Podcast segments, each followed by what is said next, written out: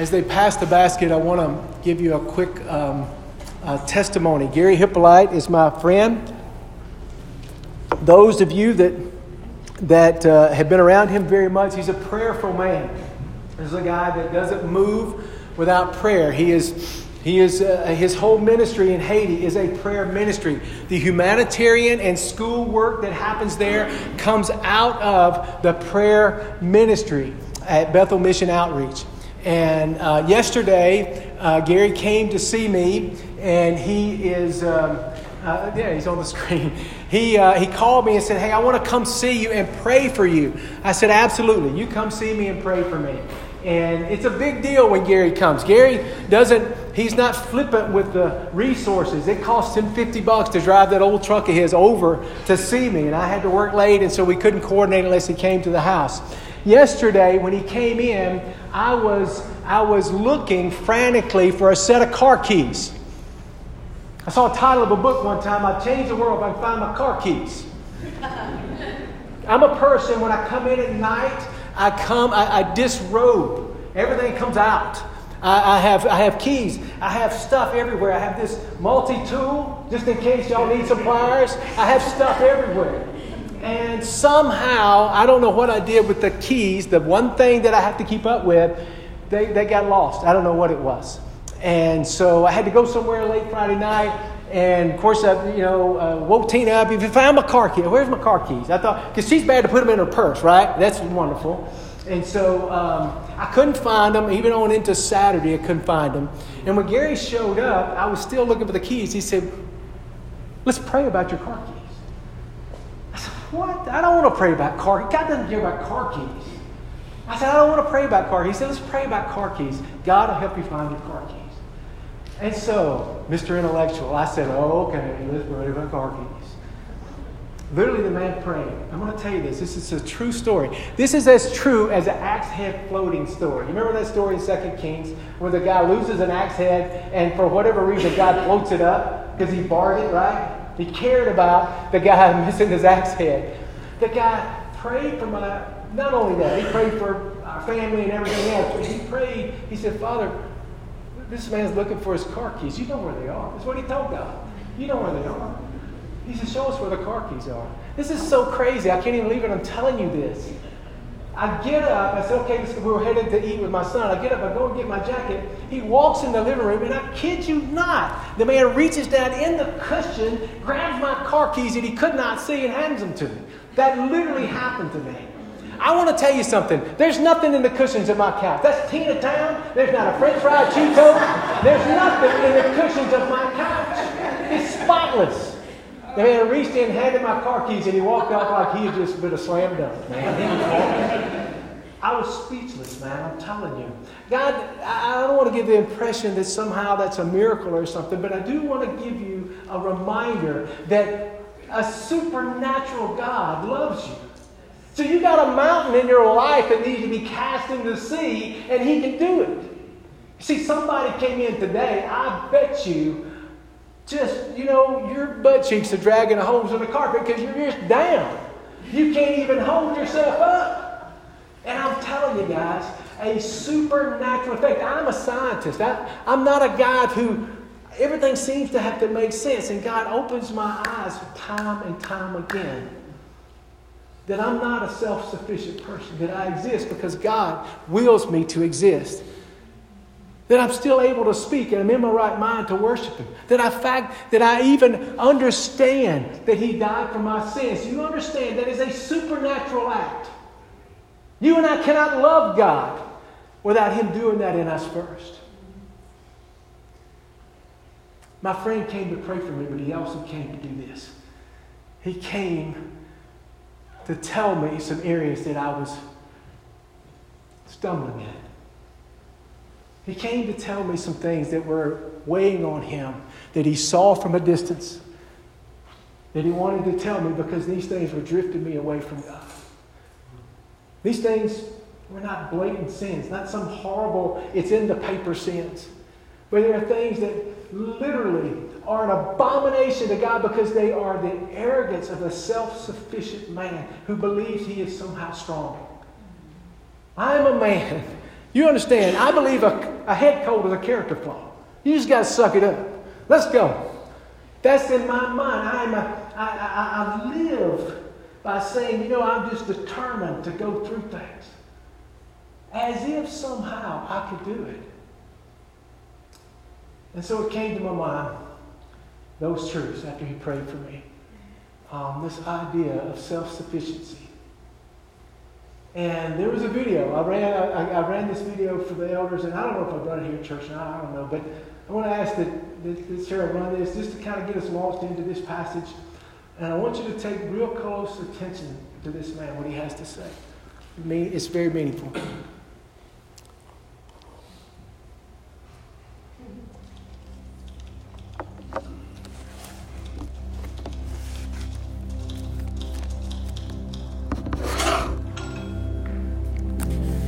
In our society, strength, or at least imagined strength, is applauded.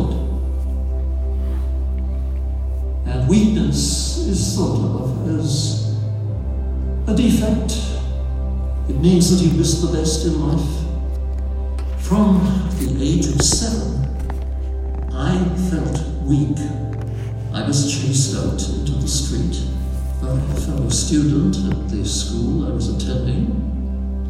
I collided with a truck. As you would expect, the truck got the better of the exchange. They were afraid that my brain might have suffered as a result of the accident. I didn't use the word weak in those days to describe how I was feeling about myself. But that is the word that catches the feeling. I can still remember the feelings.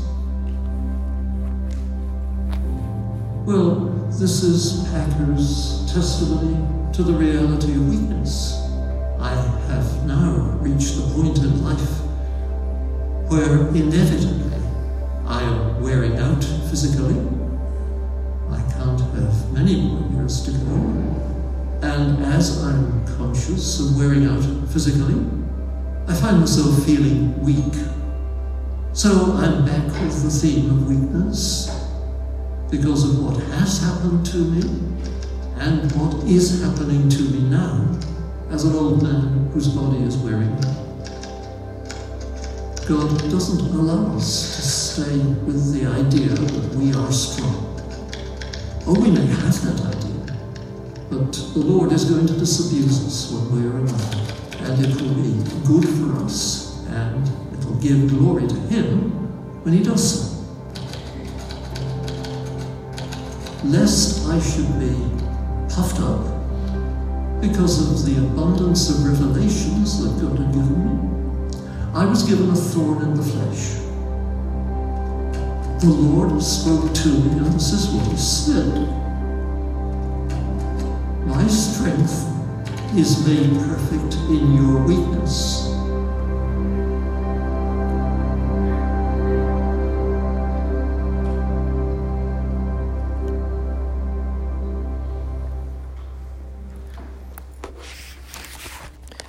The older I get, the closer that reality comes.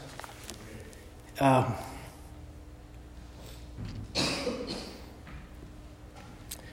I want to preach to you today a, a sermon that I, called A Life Worth Living. It comes from um, a letter that Paul wrote to the church. I want you to feel the pastoral love from Paul to the church at Philippi. And I want you to, I want you to, to, to allow God's word to move into you. I'm not going to read uh, a long passage. I, I tried this morning, I kind of got stumbled in a couple of places. But I wanted to just kind of get the, the crux of why he's writing this particular segment. Um, this is because he loves it, all right? And he has this pastoral heart for this church.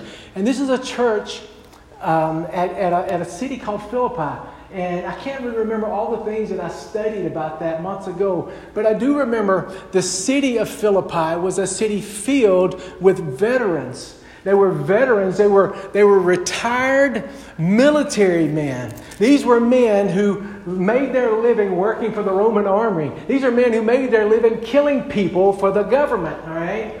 These are not men who, who, who are feigning flowers. All right? They were not, they were not people who were, who, were, who were prone to being a very spiritual lot. These were guys that had to pick themselves up day in, day out and do the stuff. And so I think the, the theme of weakness, I want, you to, I want you to hear that from Paul as he gives us three things. And literally, he, he, he tells us, I want to hear, I want to hear while, while I'm in prison, I want to, I want to hear you guys living a life worthy of the gospel. I want to hear about that. A life worthy of the gospel. And here's, here's how you do it. Um, and here's why you do it. And so I want to just kind of hit those things um, uh, briefly. And um, this is in relation to Paul's letter. I'm in, I'm in Philippians chapter 2, uh, verse 1. I'm going to read uh, 11 verses. I, in the first service, I started in verse 27, but recognize that, that verse 27 was, uh, is, is still Paul's reason for doing that. So if you would, stand in honor and reading God's word, and we'll see what he has to teach us this morning.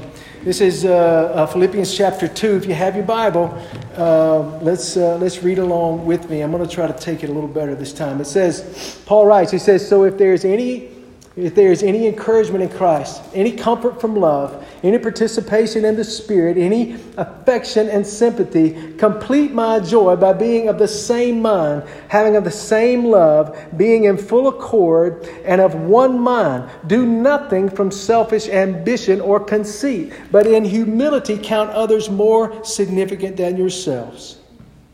Let each of you look not only to his own interest, but also to the interest of others. Have this mind among yourselves, which is yours in Christ Jesus, who, though he was in the form of God, did not count equality with God a thing to be grasped, but emptied himself by taking the form of a servant, being born in the likeness of men. Being found in human form, he humbled himself by becoming obedient to the point of death, even death on a cross. Therefore, God has highly exalted him and bestowed on him the name that is above every name, so that the name of Jesus every knee should bow, and in heaven and on earth and under earth, and every tongue confess that Jesus Christ is Lord to the glory of God the Father. Amen. Please be seated. Good gracious. I mean, it all ended up with Jesus, and that's where we're headed. So you got to put up with the first 15 minutes, all right? We're going to Him. We're headed that way. So let's just look at what Paul says a gospel worthy life looks like. How we do it. I love practical teaching. I love practical, hands on teaching. One of the reasons I love this church is that people feel this connection with each other because we understand that those who have been given much, much is required. We are a people, a body of believers. We may be very loosely connected in a lot of ways, but we have this commonality that says, Jesus Christ, if you have been given this gift, a, a free gift that you did not deserve, it should affect how you live. There should be some difference. Not that you're somehow a moral, remember, we all got our moral failures, and it's okay to pursue holiness. Don't hear me. Purity is awesome. Let's live for that. Let's live a life that glorifies Him. But this motivation that comes from us is a supernatural gift to have a heart for the people around us. Ladies and gentlemen, I'm, I'm, I'm, I'm about to take a job, and everybody says, oh, well, you just got to be careful over there. Good night. Y'all be careful in Anniston, Alabama. you better be careful. Keep your head on swivel. You realize, guys, that we are the, one of the highest per capita murder rates in our country. I want to shout, Where are we, church? What are we doing? What we got? What, what can we do? How can God be honored in how we invest in people? and the social ills of our community. Does Anniston, Alabama see Mountain View Church going? Are we pouring into um, areas of our city that, doesn't, that don't have uh, strong education or family backgrounds?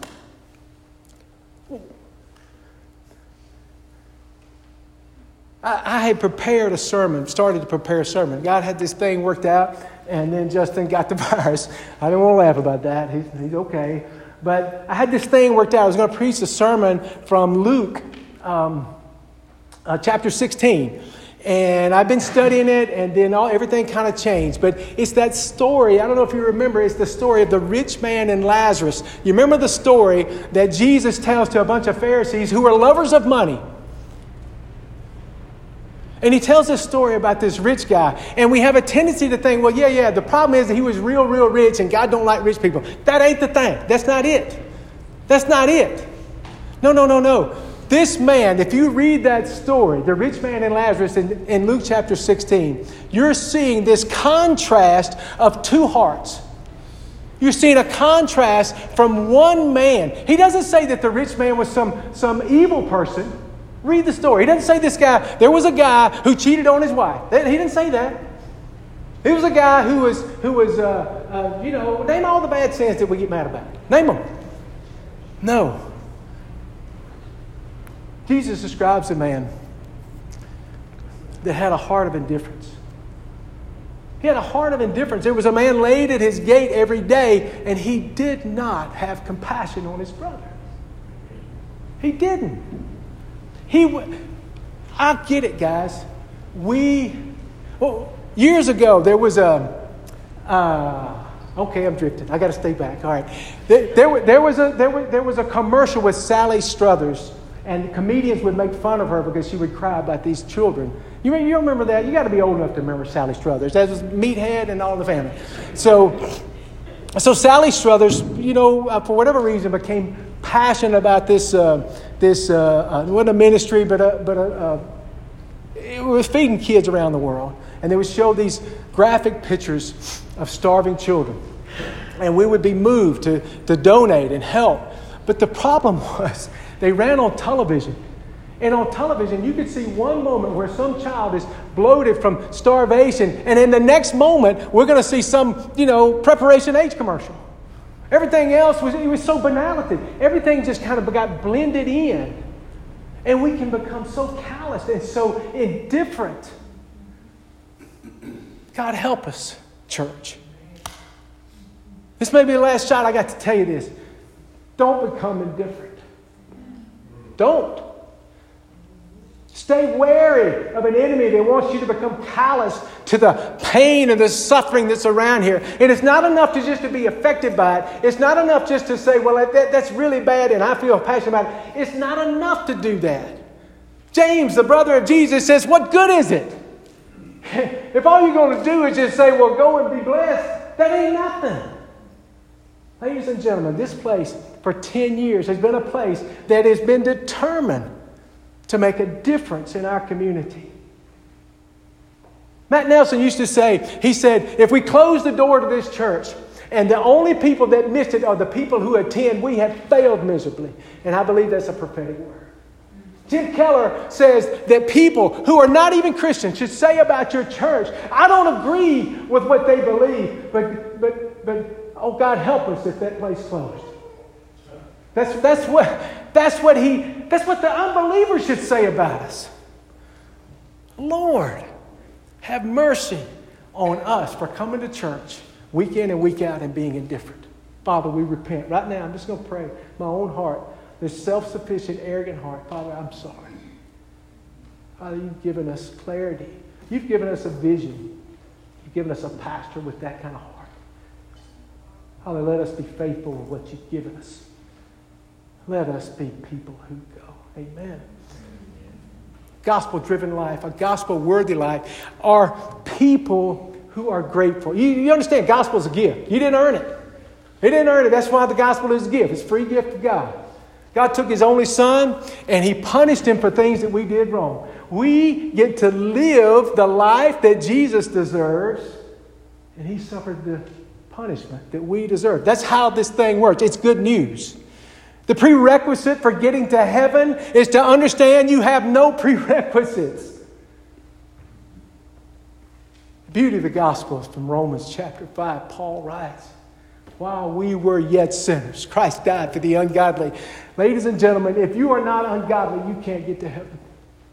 You can't get there. It is a gift of God that you understand your need for a Savior. It is a gift of God that you understand what you deserve. We think, let me just give you old school Russ.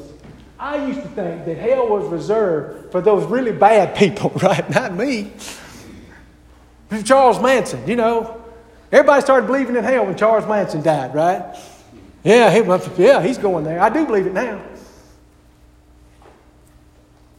Hell's made for the devil and demons, ain't made for you. It's not.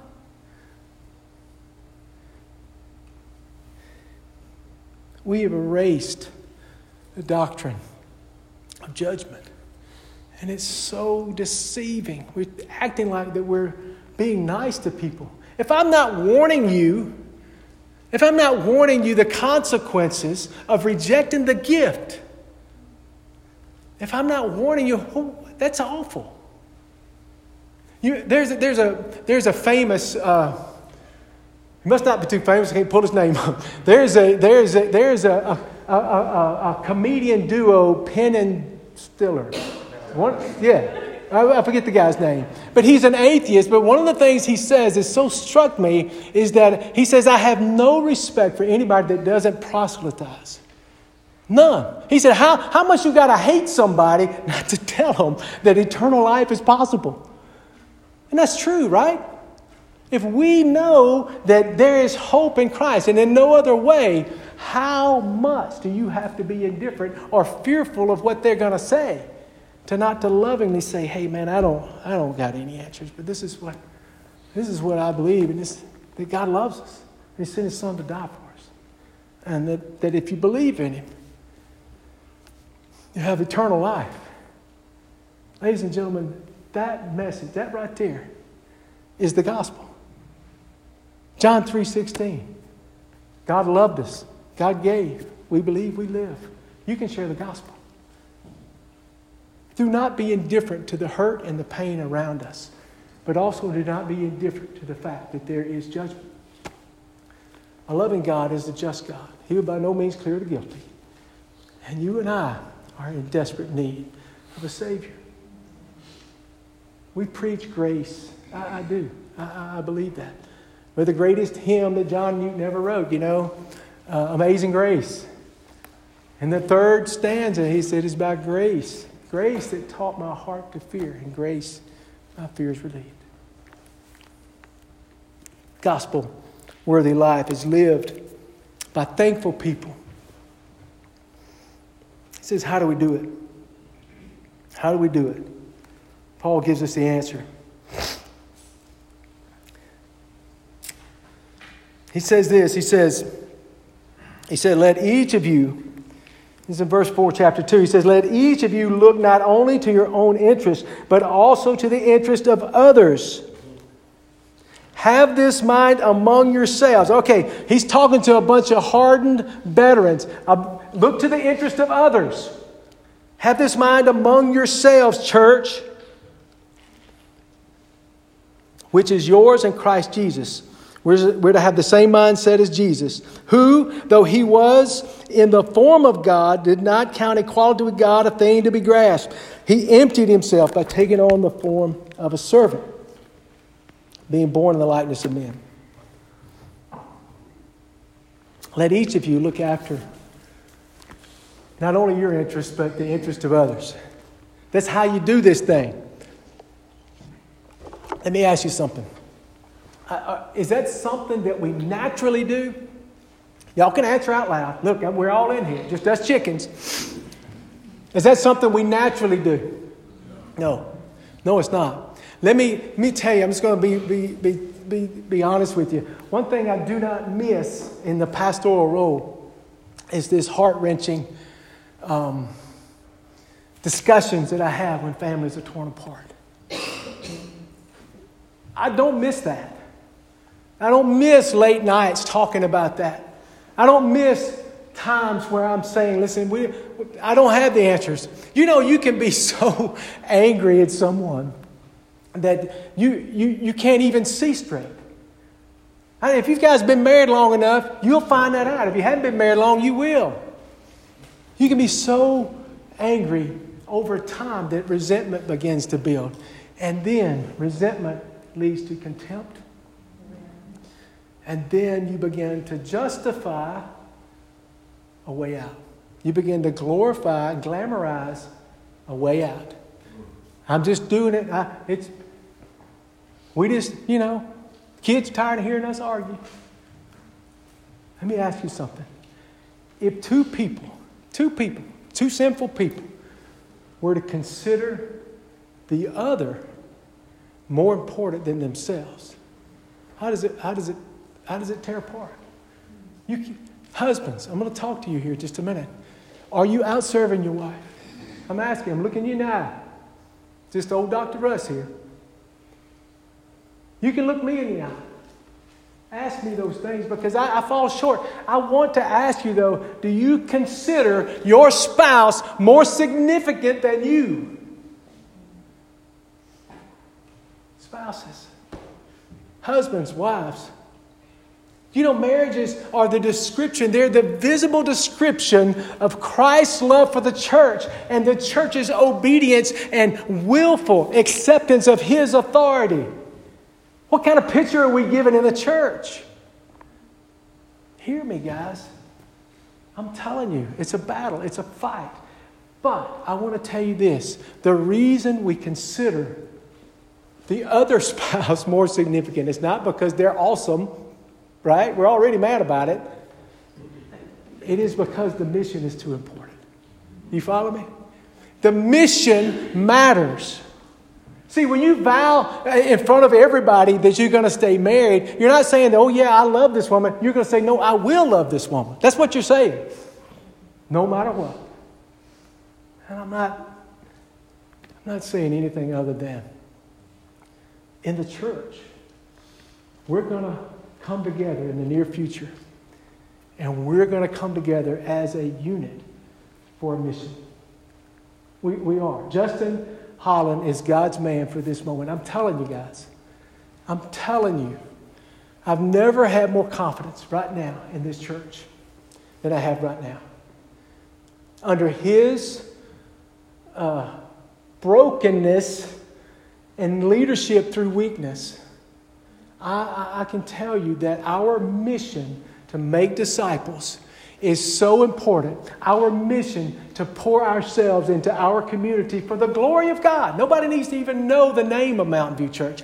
Our mission is so important as we come together in membership, which will happen soon enough. As we come together in membership, the why we have to gather in membership is because the mission is too valuable to do it any other way. When Navy SEALs come together for a mission, they can't have everybody scattered everywhere. I, I might go. I'll try to be there. Y'all get on the plane, wait on me. No. We got to know who's in. We're going to battle. We're actually praying for families not to be torn apart. We're actually serving people in areas of our city where there, there is some, some cautious reserve. We're actually loving people who are from different cultures. We're actually treating people more significantly that aren't of our faith. We have a mission to make disciples. That, that's what we're, that we're disciples. We're followers of Jesus who make followers of Jesus. Ladies and gentlemen, I believe God's called us to plant a church I believe he's, he's, he's raising up people within this body who have a call on their life to go and do, to, to be significant in our community and other communities.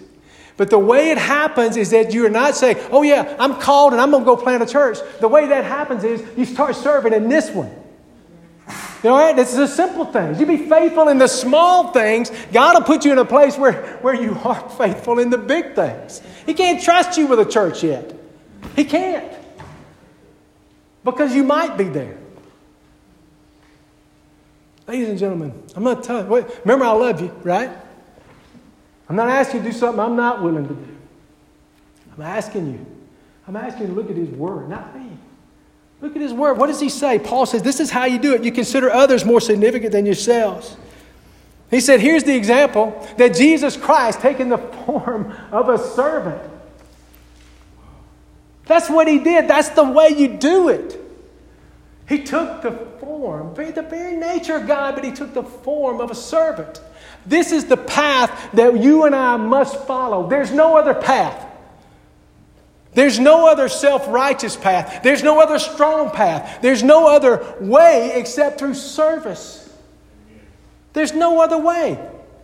It's not the deal we've been given to go on your route. Jesus Christ never gives anyone, never gives anyone the prerogative to decide how they will follow. He never does. Look at, look at the Bible. People say, I'll follow you anywhere.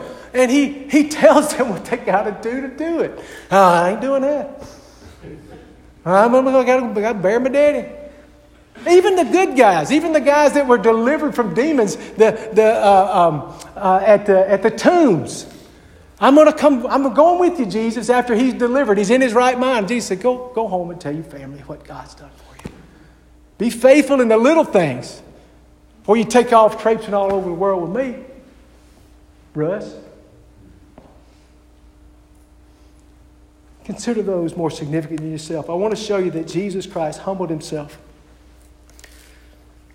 He humbled himself by becoming obedient to the point of death, even death on the cross. All right. So that's the how, right? Humility. It's, it's a decision. All right. I, I, want, I want you to see he humbled himself. So, Jesus, here's the picture the creator of the universe, God Himself, Father, Son, and Spirit, one, spoke and universes existed, galaxies came about. He made the ocean stop at the shore. Angels are shouting to Jesus, You ain't got to go down there. You are worthy of worship. Jesus says, No, I'll humble myself. I'm not doing that. There is a path that seems right to us. My path has always been through strength, to force my way through. God forgive me. I, I want to, I want to, there's, there's people in this room right now that you know You've learned from day one hey, you got to pull yourself up by your own bootstraps. Can't depend on nobody. Amen. You know, that's what we've learned throughout our life. I'm going to tell you something. It affected me so much as a kid, I was embarrassed to ask God for anything. Be- be- be- praying was just like begging, and I ain't, I ain't no beggar. But that was my heart. Can you? I can't even stand to say that. You realize that we're so dependent on a holy God to even breathe right now. To even air. You realize God's air, I've told y'all this before, you're going to hear it again. God's air rushes in your lungs, you ain't even breathing. You think you're sucking air, right? Like that. You're not. It's His air that's going in. You, you go to the top of Mount Everest, you can't breathe. it's, not an, it's not a full atmosphere there. Water doesn't even boil at 212. There's a tiny nerve in your neck. It's like a little oxygen sensor. You can hold your breath all you want to. That thing's going to fire. Your phrenic nerve's going to pull. Your diaphragm's going to yank back. The pressure's going to drop inside your chest, and God's air is going to fill it up. That's how it works. The arrogance. My heart is unbelievable. I, I, I repent of that. There are times when I'm so close to God, He's so real, it's like a haunting, like a scary movie.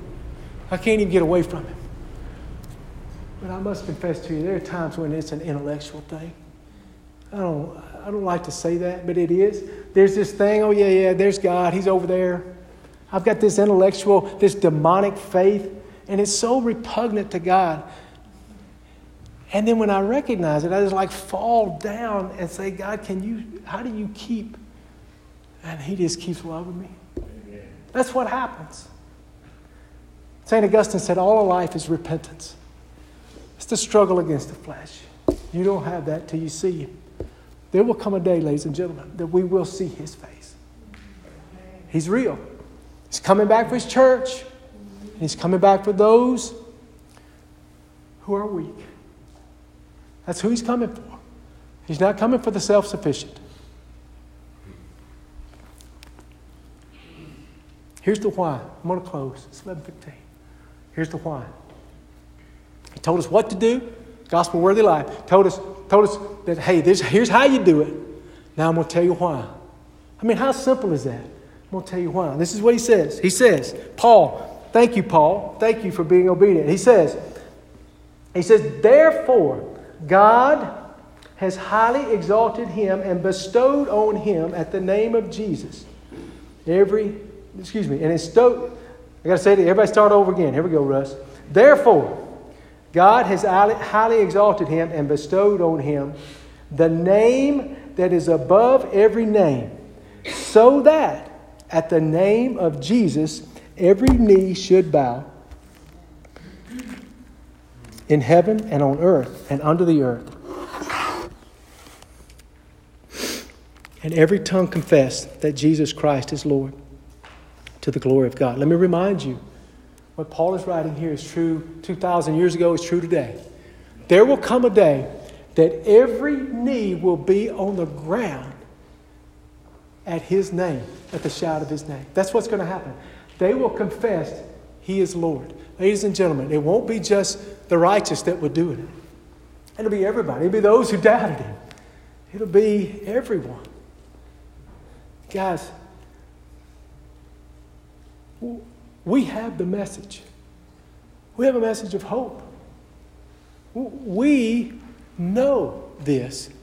Intuitively, we understand that there'll come a day when He returns. And there's, as Francis Chan says, there's, there's no overestimating the vulnerability you will feel when we see His face. There's no way to overestimate that. We will be exposed for everything that we are. And the only hope that we have is Him. It is by His blood, His sacrifice. I'll ask our guys to come up, and I'm going to close with this. Um, you guys have been very patient, and I, I appreciate that. I, I, appreciate you letting me speak uh, like this. Um, I, I believe it's what God wants us as a church to hear. But uh, the message today was, was focused at, a, at the church, right? It's like Mountain Church. Let's don't be indifferent. Let's, let's, let's remember that Christ is everything. Let's remember that we're nothing, He's everything. That's the message. It's a message of hope. It's a message of warning. Hey, you know, people who reject this beautiful gift, people who reject that gift, they get, they get what they want, and that is separation from God. God help them. The thing about it is, you can have this knowledge and still miss it. You can have this, I understand about Jesus dying for the sins of the world, and you can be very active in doing things and even helping the poor. And time and time again, where, where you know, Jesus warns about, you know, those, and many will say about, I've done these things in Matthew 7. And so it is my heart as a pastor, it's my heart for you to, to recognize that you, you can't be vulnerable. You can miss it. There's a guy here uh, before um, I took over, this guy's name, Gary Taylor. And Gary was a guy, my head, he's not dead. I mean, he, he, he preached like a guy, but he had these sayings, he had these, these analogies that were so clear, just remember him. And, and he preached a passage that Justin preached uh, just a few weeks ago. And he taught us to do a, a, a, what he called breath prayers. When, when you get in those moments where, where you are arrogant and you can't forgive and you refuse to back down and you know that, that, uh, that, that, that you're in the right. He reminds us of that story that Jesus talked about seeing this Pharisee and this tax collector both coming to the altar.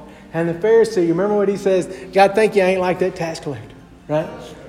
Thank you. I ain't like him. I tithe all the time. Lord, thank you.